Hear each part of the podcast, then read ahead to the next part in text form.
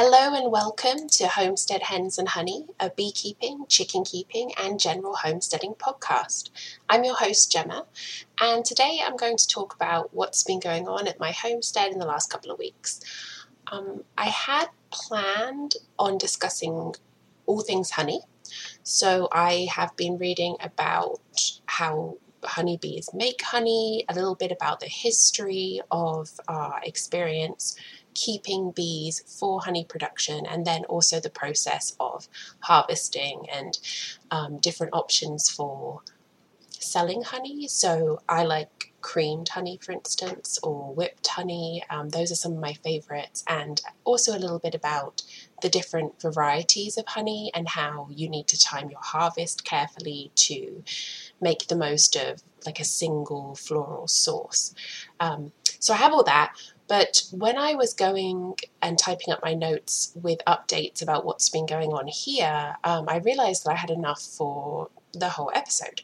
So I broke things up. Um, so this week I'm going to give you a little update on what I've been doing here, what's been going on with my chickens and my bees and the homestead in general. Well, to be completely honest, the last two weeks have been a little bit rough for me. Um, I mean, the weather's cooled off and we've had our first frost of the season. So I did take a little time out to start preparing the gardens. Um, this was mainly, you know, a huge amount of leaf raking, some mowing, maybe my last uh, grass mowing of the year, and then also taking down pest traps that I had up. Um, I don't use pesticides on my property because I keep bees, and also because a lot of the pesticides that are approved for use in the US are very, very damaging to a number of different pollinator species and even some amphibians. So I just avoid the whole thing. Um, and this means that when I have a pest, like Japanese beetles that eat all of my rose bushes, I have to find a way to deal with them that isn't going to harm other insects. And this year I experimented with setting up beetle traps um, where you basically have a lure that you can buy. It's like a naturally scented product and it hangs over a bag, and the the beetles get attracted to the lure and then they kind of tumble down into the bag and they get stuck. Um, the bag is kind of shaped, it's like a, an hourglass shape, and they can't climb back up. And it actually was quite effective. I noticed a reduction of them on my plants and those bags filled up super fast. So I went round and I removed those traps because, you know, it's past the time when they're still alive. The Japanese beetle adults are gone, although their larva is in the soil. So I'm kind of kicking myself because I did say that I would get some carnivorous nematodes or um, I think it's called milky spore that I was going to spray on the lawn, which would kill the larvae before they could um, emerge. But I forgot this past year, so that is definitely on my list for next season. Um, I have not cut back certain plants like my mint, which is just rioting, and I love that. Um, my roses, I haven't cut those back, and I actually have a couple of tomato plants that I haven't um, harvested yet. And because we've had some mild days, I'm going to let them last a little bit longer. And then for the tomato plants, I will be moving some of them into the basement. Um, if anyone follows my Instagram, you might see that I found some tomato um, plants growing in my compost pile and I potted them. And so they are still very, very young. They're nowhere close to producing fruit. And those are the ones that I'll be moving in. I have a pop up greenhouse I'm going to put in my basement with some grow lights, and I might experiment with growing those over the winter. So, some other stuff that I've been doing um, to get ready for winter is um, I cleaned out my big coop, the red roof coop. If you follow me on Instagram, you might have seen some pictures of this. Um, basically, I use something called the deep litter method in my large coop. And the idea is that you don't continually remove dirtied litter and replace it with fresh. Instead, you leave the litter in and you just add fresh on top and then turn it over time. And what you want to happen is you want those lower layers to start composting inside the coop. And the idea behind this is that it's a time saving method for you. You're not cleaning as often. Um, the composting process will generate a certain amount of heat. I don't feel that it generates a noticeable amount of additional heat over winter, but that might be because there's a limit to how deep I can make the litter in certain parts of the coop. At the back of my coop, I have an additional vent low down to encourage air to circulate. So I have vents near the top and vents at the bottom. And I don't want to block that vent during winter because humidity buildup in a coop is very deadly over the winter months. And um, this is like we talked about with our beehives, it's very similar. So that might be why I didn't notice a big generation of heat. Who knows? Um, if you're experimenting with this method, you know, let me know if you feel like you've noticed an increase in temperatures inside your coop. But anyway, so you want to basically just be putting fresh litter down on top of the dirty litter and then turning it either manually or what I do is I throw like some scratch in there every day and then the chickens come in, dig around in the litter and they turn it for me. Now, if you're doing it correctly, your coop won't smell. And I actually feel that this can help control the smell of um, feces and um, ammonia in the coop. And a bonus as well is that when you remove all of the litter in the spring, which you do need to do, um, most people recommend doing a yearly clean out of this. When you remove all the litter in the spring, it's already either completely composted or mostly composted, and so it makes it easy to either put it directly onto your garden beds or put it into your composting pile and it will compost faster. so I don't know if you heard that um, thudding just now. That was one of my whippets running into the room to, I don't know, announce their presence. so I apologise. So yes, that's um, the deep litter method. In terms of what I use for bedding, I like the pine flakes that I get from the, the feed store. Um, I also get, I also use dried leaves and I sometimes sprinkle a little bit of hay in there. The hay is more of an issue for me. I really like how it smells and it does uh, break down well. So I figure why not? It can help keep things fresh and it smells nice. And yes, I like it a lot.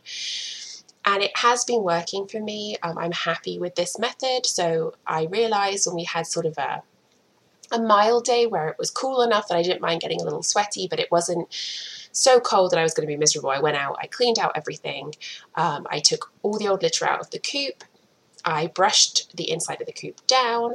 I then put a tarp down to make it easier to clean in the future and to give a little bit additional protection for the floor of the coop. Uh, it is it is waterproofed, um, it is weather treated, but it just makes me feel a little bit more secure knowing it's there. Um, you can also find there are products that I've seen a lot in feed stores that claim that they can increase the speed of the compost process. Um, I've experimented with one the name escapes me right now, but if I find it, I'll put it on the blog. Um, and I don't know that it's really helped. It definitely hasn't hurt anything. It might not be something that I buy again. But if you're doing all this right, then your coop shouldn't smell. The only time you should really smell anything in there is if you there's literally fresh feces the minute you open the door and it's right up front and then obviously you'll smell a little bit. If you go in and you find that your coop is getting smelly while you're doing this then it, something isn't right. And there's two main things that can cause issues when doing deep litter and the first one is there's just too much moisture in your coop. Either this is from a humidity buildup poor ventilation a leak or there's I don't know some people put waterers in their coop. Maybe the chickens are knocking your water over. If there's a lot of moisture in there everything's just going to start rotting. And rotting is different from composting. And when it rots it stinks. Um, and it can also generate mold and bacteria and that's where that nasty smell is coming from. So if that happens clear everything out find out where the water's coming from and start again.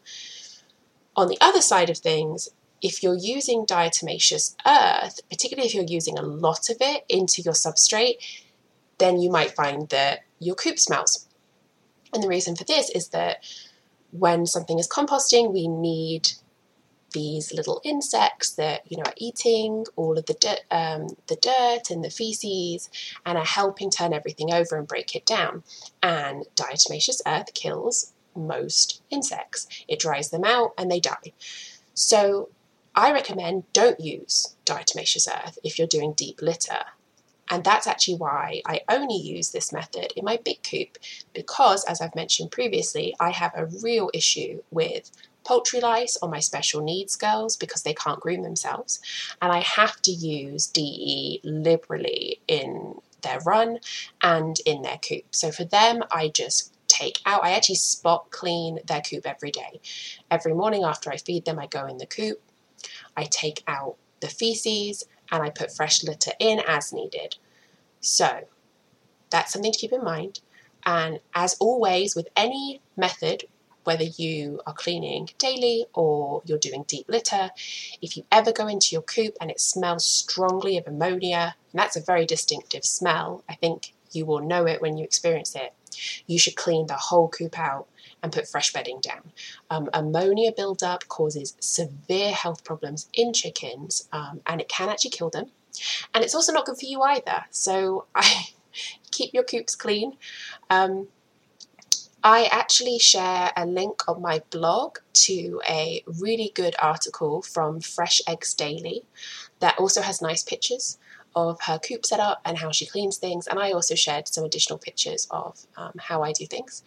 And you will see in one of the pictures I am wearing a face mask. It is a washable, reusable material face mask. So it has the filters in it. You can take the filters out, wash the material, get fresh filters, and put it back together. And I do this because I'm actually allergic to certain kinds of hay. And I also worry about breathing in like just the general dust from my birds and any kind of you know debris that's building up. So I think if you're really going in there, you're doing a deep clean, or if you're working with diatomaceous earth, if you're dusting your chickens, you want to protect your delicate respiratory system. So I do recommend picking up a face mask, either disposable or, you know, it's a little better if you get the rewashable ones because it's less waste. So you can see mine's floral and pretty.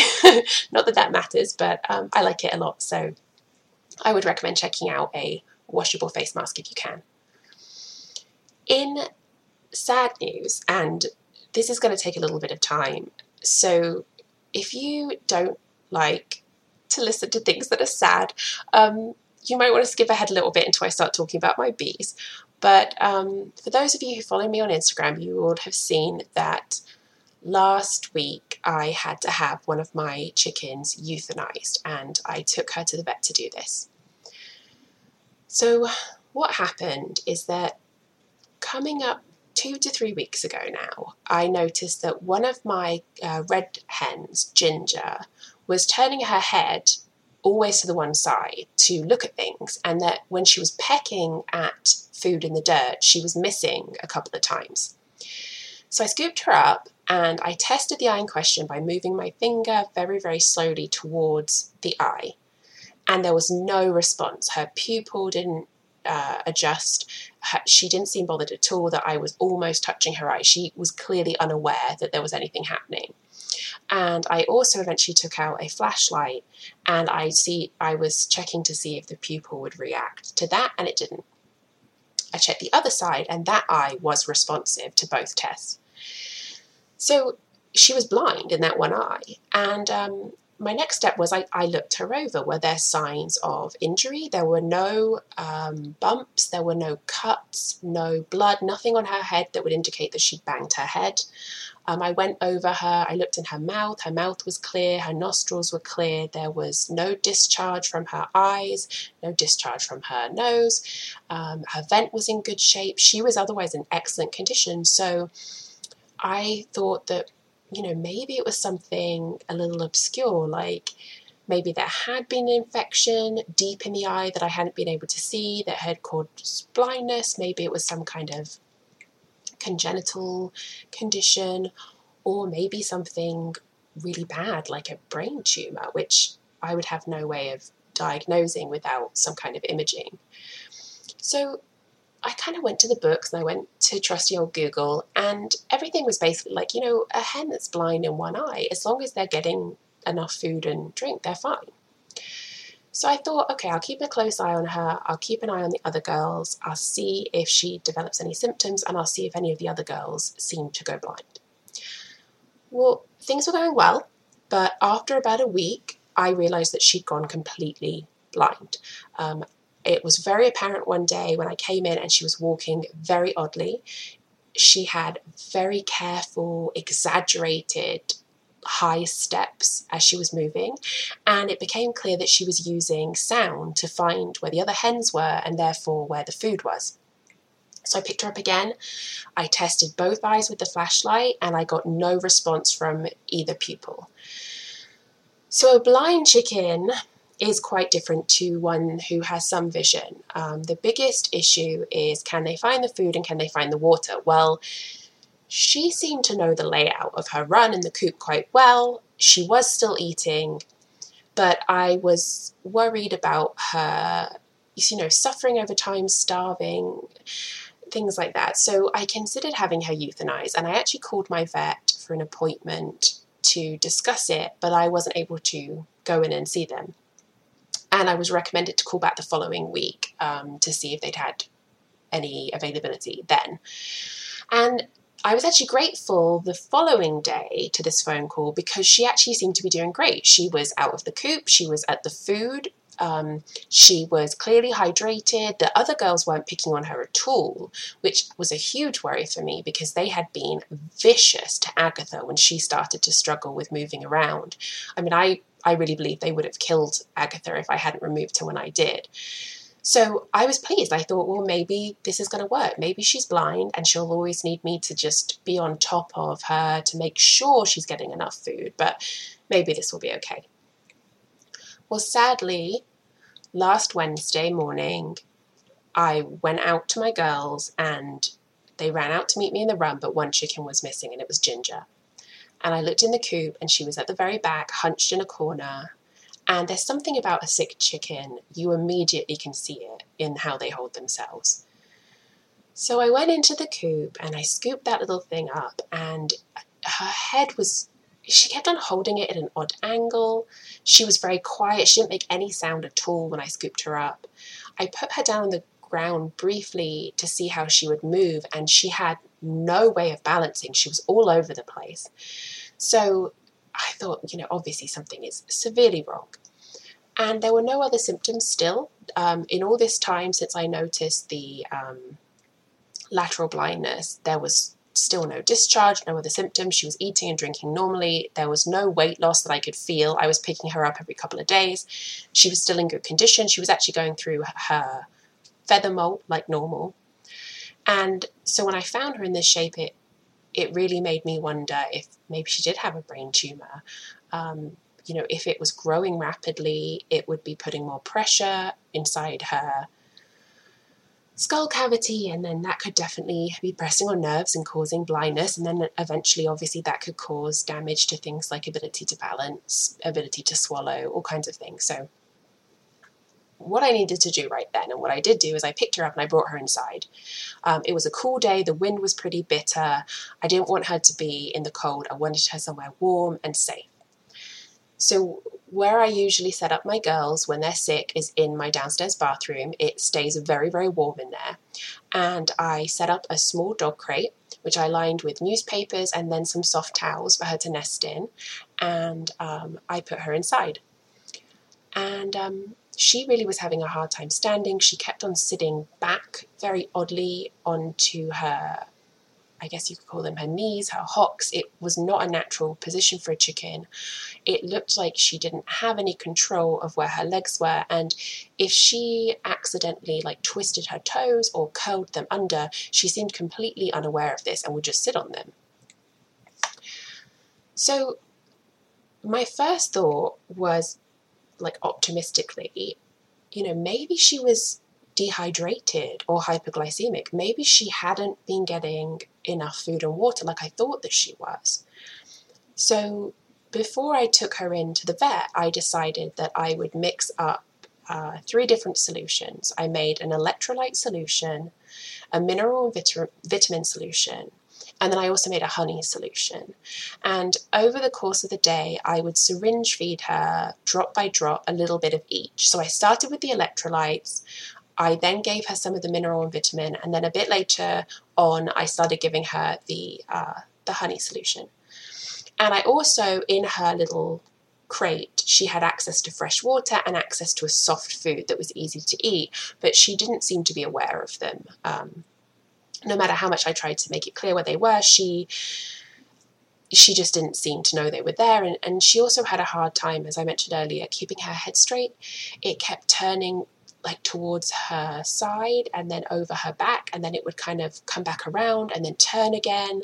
She was shaking occasionally. I mean, things weren't good, and um, sadly, there was no improvement whatsoever in her condition over the course of the day. And so by the afternoon, I called my vet and I arranged to have her humanely euthanized the following day, which was a Thursday. And I did, before I called my vet, I did consider euthanizing her myself at home.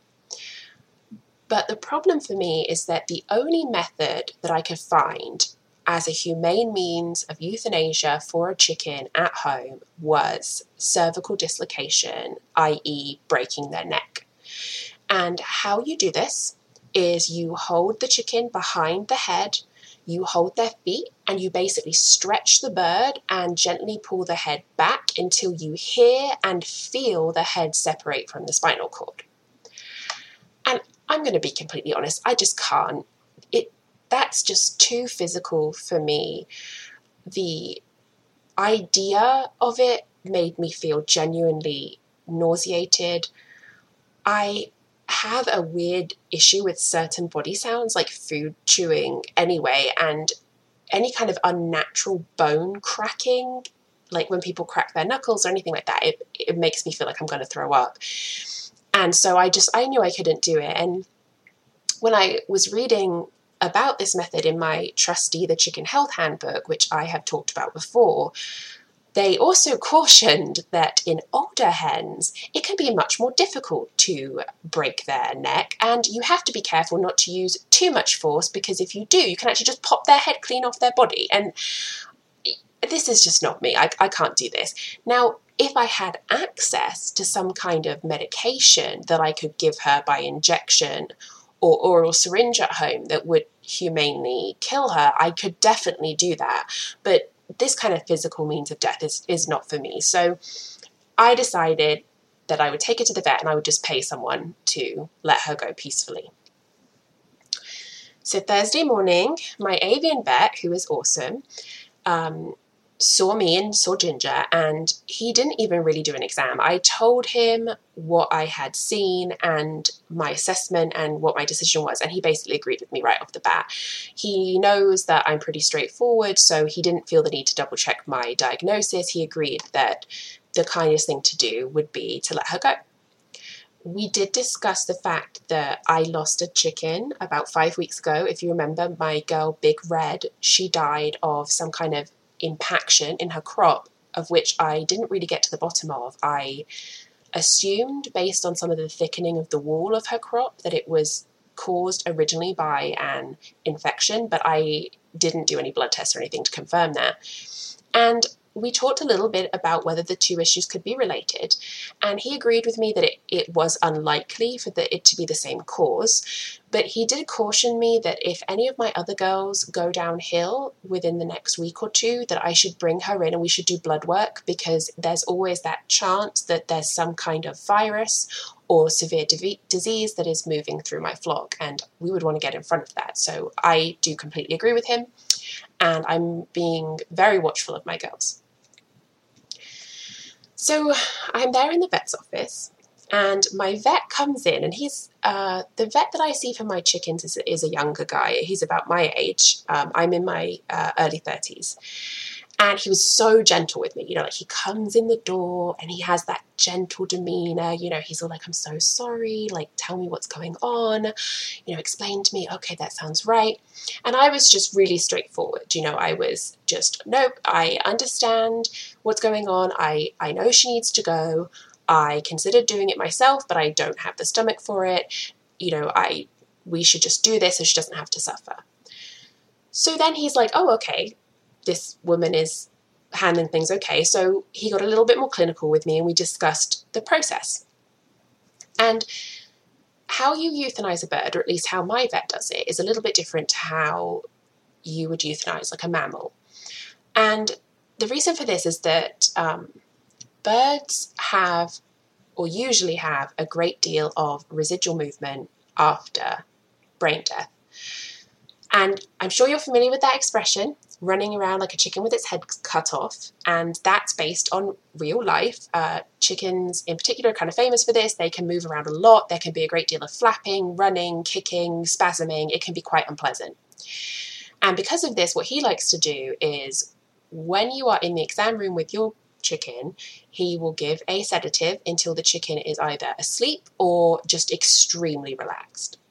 Then he'll take your chicken into the back room. They give a small amount of anesthetic gas. This is to make sure the bird lies still because it can be a little difficult to find the vein that they need to give the final injection, which is what stops their heart. And um, I was doing really well all through this. I was still straightforward. I was still business Gemma. I was fine. But then my vet said something to me like, it was something like, So I'll give the sedative and then I'll hand her back to you so she's cuddled by mummy as she falls asleep. And it just hit me in the feels, so to speak, and I could feel myself tearing up. And at that point, my vet left the room. So he left this, you know, confident, no nonsense woman alone in the room for about a minute and then he came back and I've just got tears pouring down my face and I'm I'm useless. And then he took Ginger out of my arms to give her the shot and I'm just holding back sobs at this point. He I brought a blanket that we had you know, wrapped her a little in and he, you know, gives her back to me in the blanket and he settles her in my arms and on my lap. And then at this point, I'm kind of quietly hiccup sobbing and tears are just pouring down my face. And I'm not, I'm not handling it the way that I thought I would.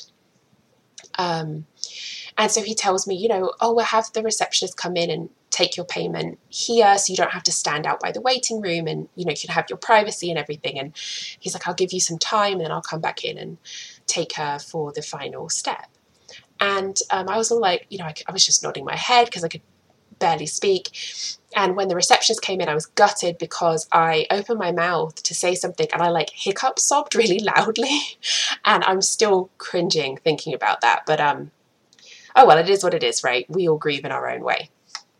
So I, I pay my bill in the back room and I and I do appreciate that. It was nice not to have to stand out by the front with my you know, red blotchy face. I don't understand people who look normal when they cry. Like I'm I'm such an ugly crier, you know, like I'm I'm pale and then I go like red and blotchy and my tears like cause my eyes to swell and I'm snotty and I'm just I'm just a fucking mess. So anyway, I'm in the room. I've got this chicken in my lap. The receptionist leaves. I've paid like 70 bucks for this whole thing, which is so much more than I ever paid for like my whole flock of chickens. And I thought I was being practical, and I, I'm starting to realize that I'm not practical at all. And the hardest thing about some of this is that the truth is that this kind of emotional response actually took me by surprise. And the reason why is that you know, I've mentioned before that my big flock is is wild. Um, they were raised in a hundred plus chicken free ranging flock with very minimal handling. So they see people as a source of food, but that's it. They don't want to be picked up. They don't want to be cuddled. Um, I have been improving that a little bit. I, I've mentioned before that I'm working on getting them used to being scooped up so I can assess their their kind of body weight um, because a lot can be hidden under those feathers. But there's three that are absolute nightmare to catch. And I actually, one of them I never catch. That's um, my white leghorn cracker. And I'm not too worried about this because the leghorn, it's a very slender, breed and the feathers are very close. So I feel like if I can't pick her up, I can kind of see more easily with her when she's losing weight. But it is something that I'm working on with like hand feeding and trying to get them used to my presence. Um, but I'm kind of all right with the flock being a little standoffish because, I mean, a big part of chickens for me is is the enjoyment comes in like watching them and in the levels of care and preparing the food. Like I am a caretaker. I I lean towards things that require a certain level of care. It's why I have the special needs girls. It's why I pick turtles off the road. It's why I've driven over an hour to a wildlife rehab centre with a goose that got hit by a car. It's like I I feel very strongly about animals in need and I get suckered in. Um, you know, so it's fine for me that I put a lot of care into these birds and we don't cuddle. That's fine. Um, but Ginger has always been one of those hens in that group who is much more interested in people. Um, she's never really been hard to catch. She will tolerate cuddling for short periods of time, and she loves to be next to you if you have food. She's always been curious about what I'm doing, so if I'm in the run, she'll follow me around. If I'm in the coop, she'll be one of the first birds in there to be like, Well, what are you doing? Do you have food? Uh, she also had a habit, which is really what made her stand out compared to the others, is that she would peck any part of me she could reach my boots, my legs, my hands, my butt, absolutely anything. To the point where I often joked that she really believed I was made of food. And it's something that I found endearing and annoying and occasionally painful in equal measures. But despite, you know, having a little bit more of a connection with her, I didn't think I was especially attached until that moment in the vet's office where, you know, it really hit me that it was it was my decision to let her go and that I wanted to do it as responsibly as possible and as much as I believed that I had emotional distance, I didn't. And once again, it was proven that I am a huge marshmallow person. So I'm sitting there with this little hen in my arms, I'm crying, and I'm somehow surprised by my own vulnerability. And like most chickens, she's a stubborn little thing, so she was kind of fighting the sedative, not in an upsetting way, but more like, you know, if you have like any kind of baby, like a human baby or a puppy or a kitten, and they're really, really tired and their little heads are drooping, but then they kind of jerk up every now and then, like, no, no, I, I'll stay awake a little longer, just, just, you know, five more minutes. And then their eyes close and they fall asleep for a second, and then, oh, they're awake again. She was kind of doing that. So her head would kind of droop, and then she'd jerk her head up and she'd make a little, like, pop, chicken sound. And at one point, I think when the sedative really kicked in, she started to make this really sweet little purring noise. And if you've ever gone out to your coop at night when your chickens are deeply as- asleep, um, chickens can actually go into kind of a stupor when they sleep, then you're probably familiar with this sound. It's very soft, it's very sweet, it's a little bit like a noise. Um, and it has this kind of sleepy edge to it. I, I love it. It's one of my favorite sounds. And for some reason, hearing her make that sound, it kind of made me laugh a little bit through my tears, and that helped me get a bit more of a grip on myself. Thank God, because, like I said, I was a mess. Um, I think we were probably together for about 25 minutes before the vet came to take Ginger into the back as he picked her up, she woke up and I said to him, you know, she's a bit of a fighter, but she is relaxed. And he was like, okay, you know, I'll be gentle with her. And and he took her back to um, to euthanize her. And I kept it together. Like at this point, I wasn't crying, and I could feel the tears back there, but I had stopped crying. I wiped my face, blown my nose. I was ready, and I kept it together when I was waiting. I kept it together when they brought her back in a wrapped blanket that they placed in the cat carrier that I used to transport chickens. And I even held it together when the very sweet vet tech was so sincere and warm in her condolences. You know, no one there ever treats me like a crazy lady for putting so much just time and love and money into chickens, which I mean, honestly, I paid like what five bucks for each bird, if that. So, you know, they they never see them as a, as a low value item. They understand that they're high value to me, and I appreciate that. So I was I was keeping it together. I had her body in the carrier. I was heading outside. I tried to say thank you to the receptionist, and that's where I started to lose it again. So I got in the car and I just burst into floods of tears, and I pretty much cried all the way home. And I think part of why it was so hard for me is that when I lost Babette, who was my extremely precious little rescue hen who got me started in chicken keeping and who I talked about in my first episode. She died at the vet's after surgery, so I never got to be with her. I never got to share that moment with her and, and see her pass and give her that comfort in her final moments. Um, and losing her was really difficult. Um, she was extremely special to me, and she was my pet before anything else. She wasn't an animal who produced food for me, she wasn't livestock, she was my beloved pet. And so, not only did I, you know, pay quite a lot of money to have her go through surgery for an impacted egg and a prolapsed rectum, but I also then had her cremated um, individually so that I could have her ashes and just her ashes returned to me. And I have her urn up on my mantle. Um, and at the time, the crematorium that my vet was using, they put all of the ashes into these tins with paw prints on. So it's something that I have sort of planned. I'm going to get like a much nicer box for her, maybe a wooden box that I can like burn a, a chicken emblem on or something. In the meantime, I bought this adorable little clay heart that's made to look like a chicken for her um, because she was so important to me.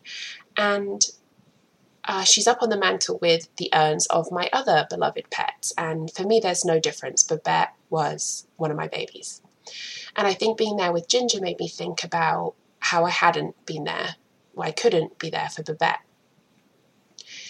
And then this made me think a lot about, again, because I, I dwell over this a lot, you know, what when you get chickens, you kind of figure out early on are they pets or are they livestock or are they somewhere in between? And many people have absolutely no problem killing a chicken with their bare hands, either culling a chicken due to illness or for harvesting them as food. They absolutely would not take a single chicken to the vet unless they needed blood tests for overall flock health. And they definitely wouldn't pay to have them cremated or to have surgery or anything like that. And that's totally fine. Chickens are livestock. We decide what place they have. And I'm okay with that. I eat meat, I am an omnivore. I see a huge difference between laying hens and meat birds.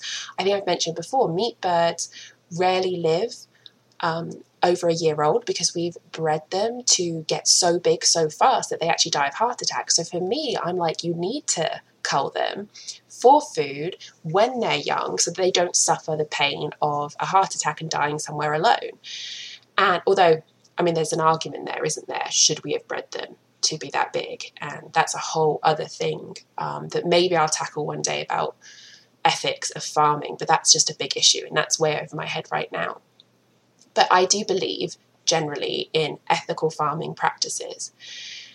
And that can include culling your own hens. And if any of you out there are like these kind of practical homesteaders, you've probably listened to this whole thing and thought, this woman's nuts. You might also have thought, like, gosh, it must be nice to have the money to spend on that. And that's true. And I feel tremendously grateful and blessed to be able to have these chickens and to be able to treat them like pets, and also to rescue my special needs girls and put work and time and finances into their health. Like, I'm just, I'm a spoiled lady, and I try and work hard to show appreciation for my blessings. And I think if you are one of those crazy chicken ladies like me, that these birds are your pets, they're your babies, that's okay as well. You know, don't feel ashamed or defensive if you're on either side of that line. You have the right to grow your own food, and that can include raising livestock. And you also have the right, if you have the means and the time and the emotional capacity, then yeah, they can be your babies. I follow some adorable Instagram accounts where people post like whole imagined conversations that they have with their chickens. There's one lady who knits like these adorable little hats for her chickens. You know, it's that's fine. Like you do you. Um, I think all of us who work with chickens are fortunate to do so, and um, I'm just grateful that I get to do this, even if sometimes it is painful. Um, and also, I mean, here I am. I'm drawn to chickens and bees and reptiles. I mean, and dogs, but setting the mammals aside for a minute chickens, reptiles, and bees, they're all fascinating but occasionally incredibly delicate creatures who can be okay in one minute and gone the next. And that's part of the blessing and it's part of the curse, and you just take it as you can. So on that Thursday, I had Ginger euthanized. I brought her home, and I ended up leaving her in the garage overnight um, I didn't have it in me to bury her that day. It was going to be a cool evening, and I wasn't going to do a necropsy. Um, opening up the body cavity, I don't believe would have shown me what I needed to see, and I couldn't crack open her skull because, again, the idea of the feel and the sound of that bone breaking made me feel like I was going to throw up everything in my stomach. So I just left it, and I do wonder is it is it weird that I can do home necropsies but not home culling? Is my self consciousness about this obvious? I I don't know. Um, the next day, I I had chosen a spot for her. I wanted to bury her. I have a lilac bush that's a little overshadowed by firs. It's on my list of things that I want to deal with next season so it can get more sun. But it's a beautiful spot, and I was thinking I would bury her there but I actually found that the ground was very, very thick with roots from only like an inch or two down, and I didn't want to chop through those roots and risk damaging either the lilac bush or the fir trees. So I found a soft space behind the leaf um, and compost pile by the coops. It was far enough away from both coops that it would hopefully avoid attracting a predator, but it also had a view of the run in the coop that she had lived in for the past year, which I thought was appropriate. Um, after I buried her, I did pile rocks on top to deter digging by wildlife or my neighbour's dog who comes around because she can't be bothered to uh, keep that dog under control. And um, I knew I hadn't dug really deep because I have a, a chronic lower back issue and digging causes a flare. So I went as far as I could and then piled things on top. And then it was all done.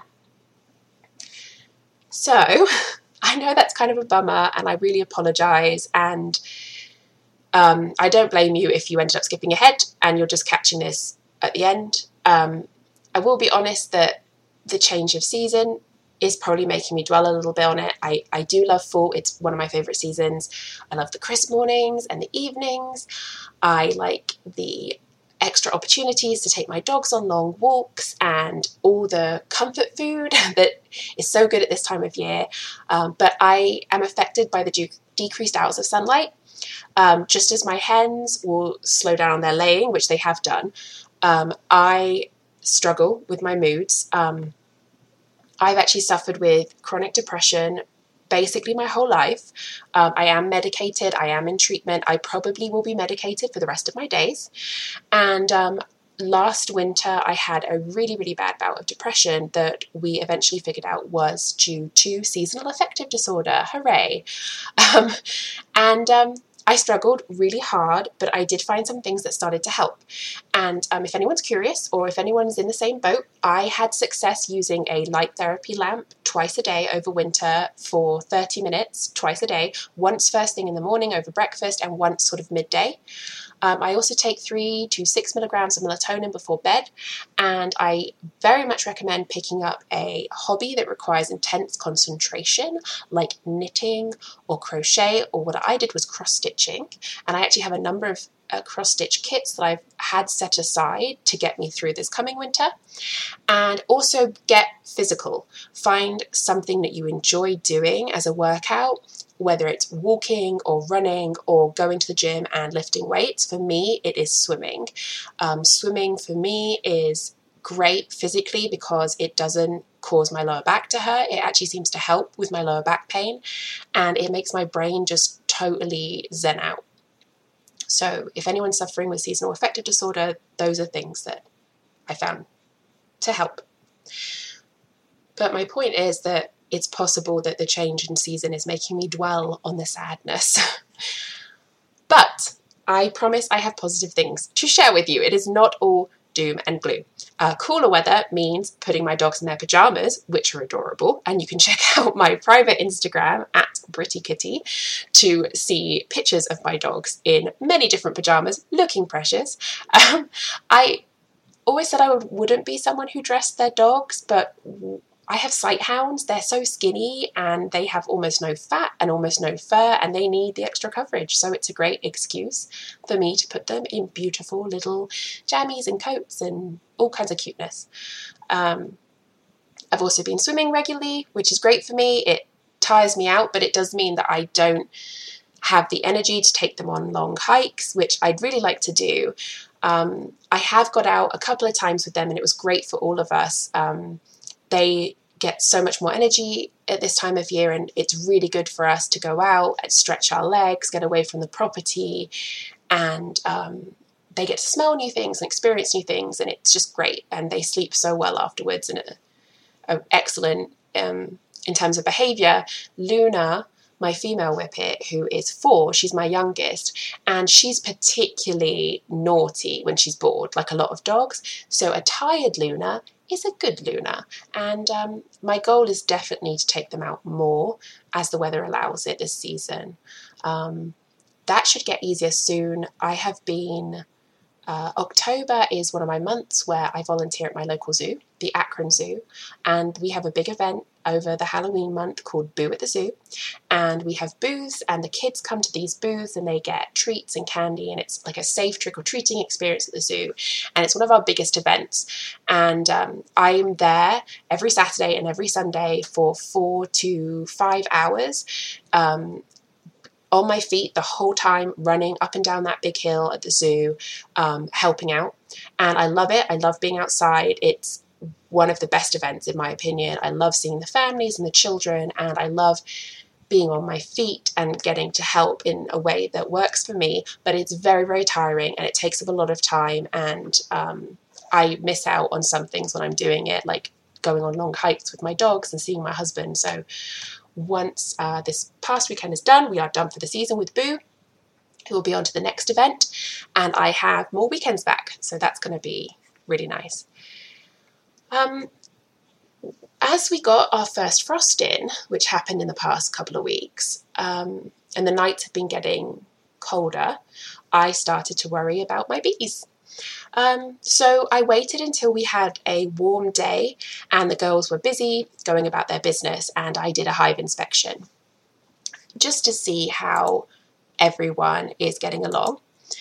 And um, I was really pleased with what happened. So I this was, is probably going to end up being my last big inspection before the winter hits. I do plan on taking opportunities to go in there as I can on the warm days, but this was my time to really assess everything and take out the um, the mite treatment that I had in and check their food levels and do everything I talked about in my last episode when preparing for winter.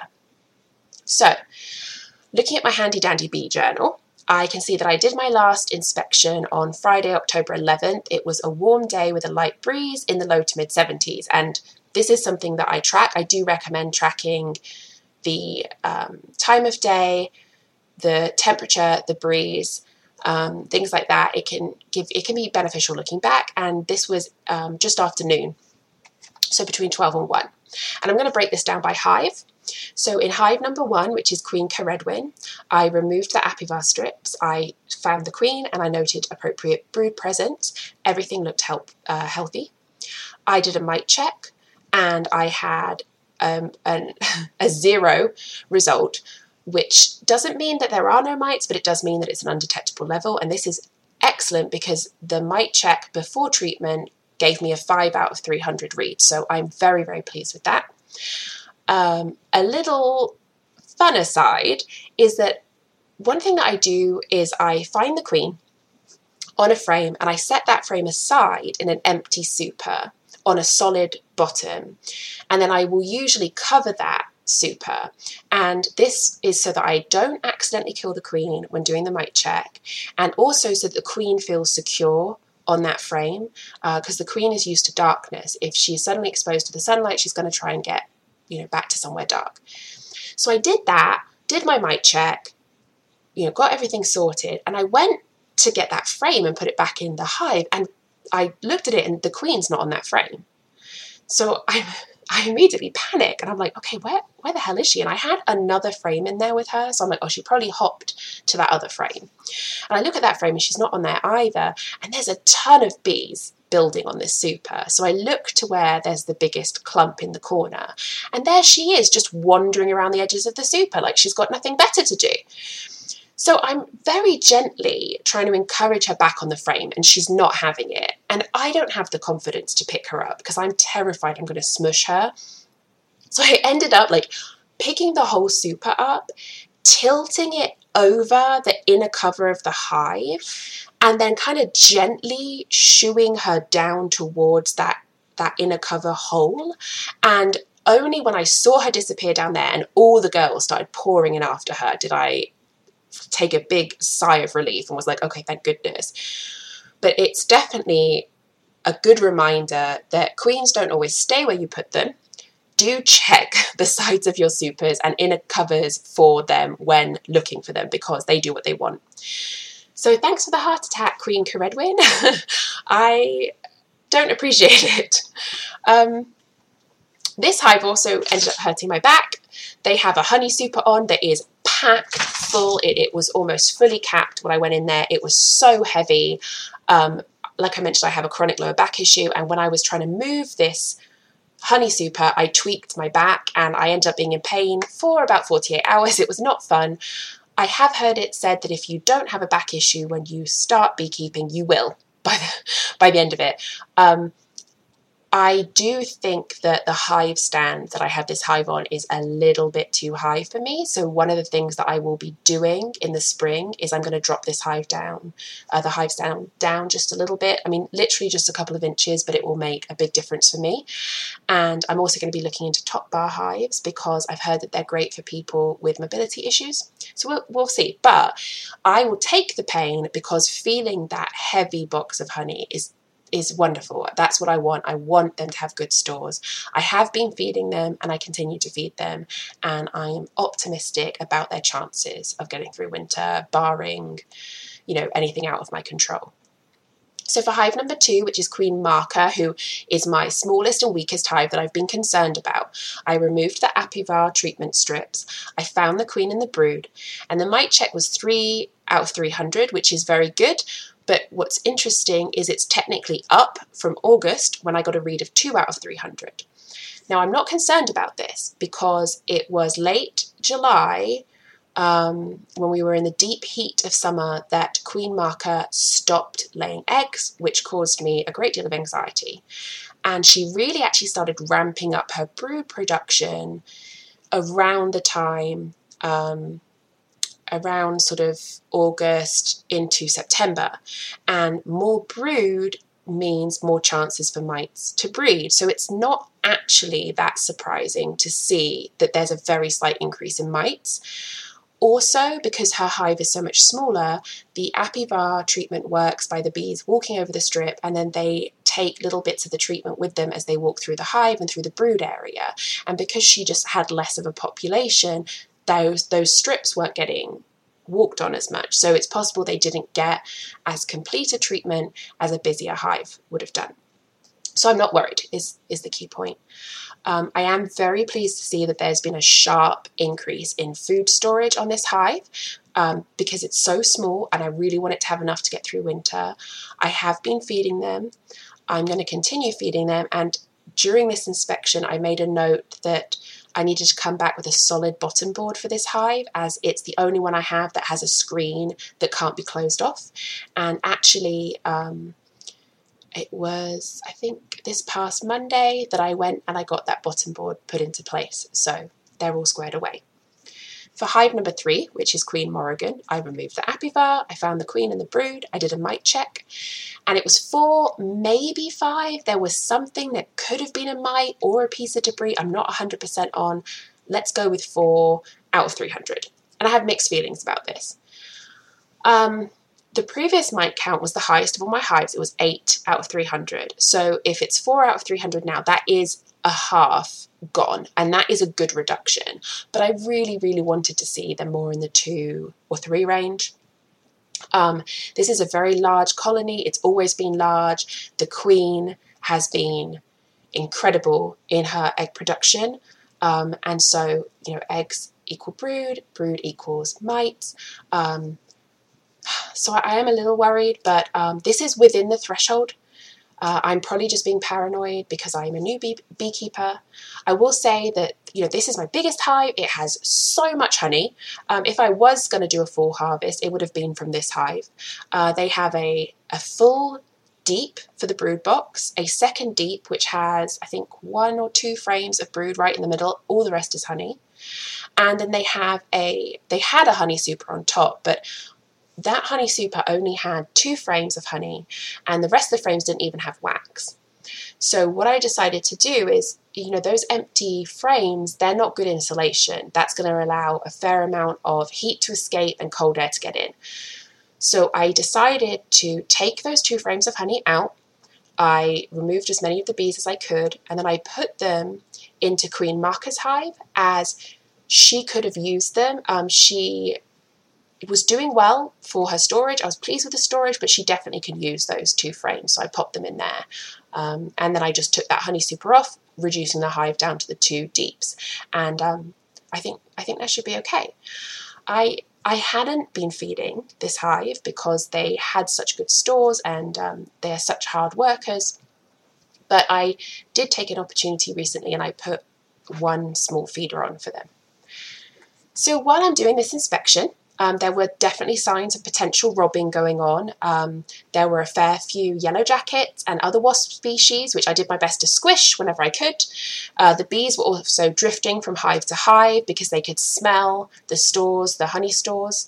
Um, I did my best to cover any frames that I had to remove and to not leave the hives open for too long, but I'm not the fastest at inspections yet because it is new to me and because of my back. Sometimes I move slower than I would like to. Um, I also, one thing I do is if they have food on them, like if I have a feeder on them, when I take the feeder off, I put it away from the hives while I'm doing my work so that I don't attract more pests into the area. Uh, before I left, I put mouse guards on the hive because uh, the nights are colder. I want to deter any rodents from checking out the hives. And also because um, they work as an entrance reducer so they can help reduce robbing behaviour. Um, and uh, I have a picture of those on the blog and I'll post one on the Instagram. Um, I also mentioned in my last episode about uh, winter prep and how I had to go shopping. So I got that as you can tell, I got my mouse guards in. I also drove out to Ravenna um, to Blue Sky Bee Supply, which is my closest local bee supply shop. And I picked up some bee cozy wraps, which I referenced in my last episode, which will go over the hives. Um, I don't need to wrap them yet, but I wanted to have them on hand. I also started building my own Vivaldi boards using empty supers and some high, um, some hardware cloth for the candy cage, and those should be completed soon. And for the shims to help raise that inner cover and help with the ventilation, I have like spare wood from various projects that I'm weather treating and that will be ready to use uh, within the next week. So, not long after this inspection, uh, it got cold. And that's when we had our, our first frost in the mornings, and we had temperatures in the low 40s, sometimes even in the 30s at night. And during the day, we had a couple of days where we barely got into the 50s. And so the hives became very, very quiet. And this was kind of creepy for me. so I would go out there and I would just look at the entrances, and there's no activity, and I would press my ear up against the hive, and I could barely hear anything. And uh, one day, actually, when the, the wind had died down, I like cracked the top to see, you know, how much uh, heavy syrup they had left. And of course, there were no bees in the top box up by the feeder because they had clustered down below around the brood and around the queen. And the hive was also very, very quiet. And when I opened the lid, I'm used to this big kind of gust of heat and scent, but there was none of that. And I didn't like it. I didn't like it at all. It gave me a glimpse to what winter is going to be like. And I promptly went inside and I ordered myself the stethoscope that I talked about, which is here, and I will definitely be using over winter. Uh, it was probably about a week when we had our next like genuinely warm day. The girls were out, they were foraging. Um, I'd made additional heavy syrup and I ran out to put that on the hives. And it was great to like open up that top uh, cover and I could see the girls working. I felt that burst of warm, sweet air. I really love the smell of a busy hive. It's it's hard to describe, but it's warm, it's softly sweet, it's a little musky, it's a little bit like a wild animal. Um, there's the beeswax scent in there, a tiny bit of honey. It's just, there's nothing quite like that smell in the whole world, and I just love it. So, overall, I do think things are on track for winter. I, I really hope that they are. Um, it, I have been a little indecisive about how cold is too cold at night, considering how mild our days have been lately. So I reached out to a local keeper and I asked her what she goes by. And she said she waits until the days are consistently in the 40s with the nights consistently in the 30s. And that makes perfect sense to me. So I'm, I'm probably going to do the same. And once I have my bees, like the beehives wrapped up in their hive cozies, I will definitely post pictures to show what that looks like. Um, I do have time to get some things done, which is lovely. I've got time to cut back some of the plants. I have time to finish preparing for winter. I feel like I'm on track. As things get done, I'm going to share pictures on my blog and on Instagram, and I hope that you will take a look. So that's really all my news. As you can see, very long. I'm sorry if it was too long. I'm sorry that it's sad, and I'm sorry for my nasal, my navel gazing. Um, I hope it wasn't too dull or too depressing or too waffly. I hope you, you know, stuck in there with me, and I, I'm very thankful if you did. Um, if you are listening to this on your on a podcast app, please check out my blog. You can find it in the episode description. If you're here listening because you came through my blog, please remember to subscribe so that you don't miss an update or an episode. If you'd like to reach out to me with questions or just to chat about your experiences with bees or chickens or any other kind of livestock or gardening, anything at all really, you can find me at Homestead Hens and Honey on Instagram, Homestead Hens on Twitter, and you are very welcome to email me at Homestead Hens and Honey, all one word, at gmail.com. Now, for my next episode, I will finally have all that information about honey that I've been learning, and it's been very interesting. I've mentioned before that I got into the bees for the bees, for their biology, because I think they're awesome and neat and fascinating, and not so much for the added bonus of delicious honey. So it was all new to me to learn about this stuff, and um, I have quite a lot to share, and I'm looking forward to sharing it all with you in two weeks. So until then, remember hug your hand, your hands. I'm oh, sorry, I can't speak now. Let me let me try that again. Until then, remember, hug your hands and then wash your hands. Bye bye.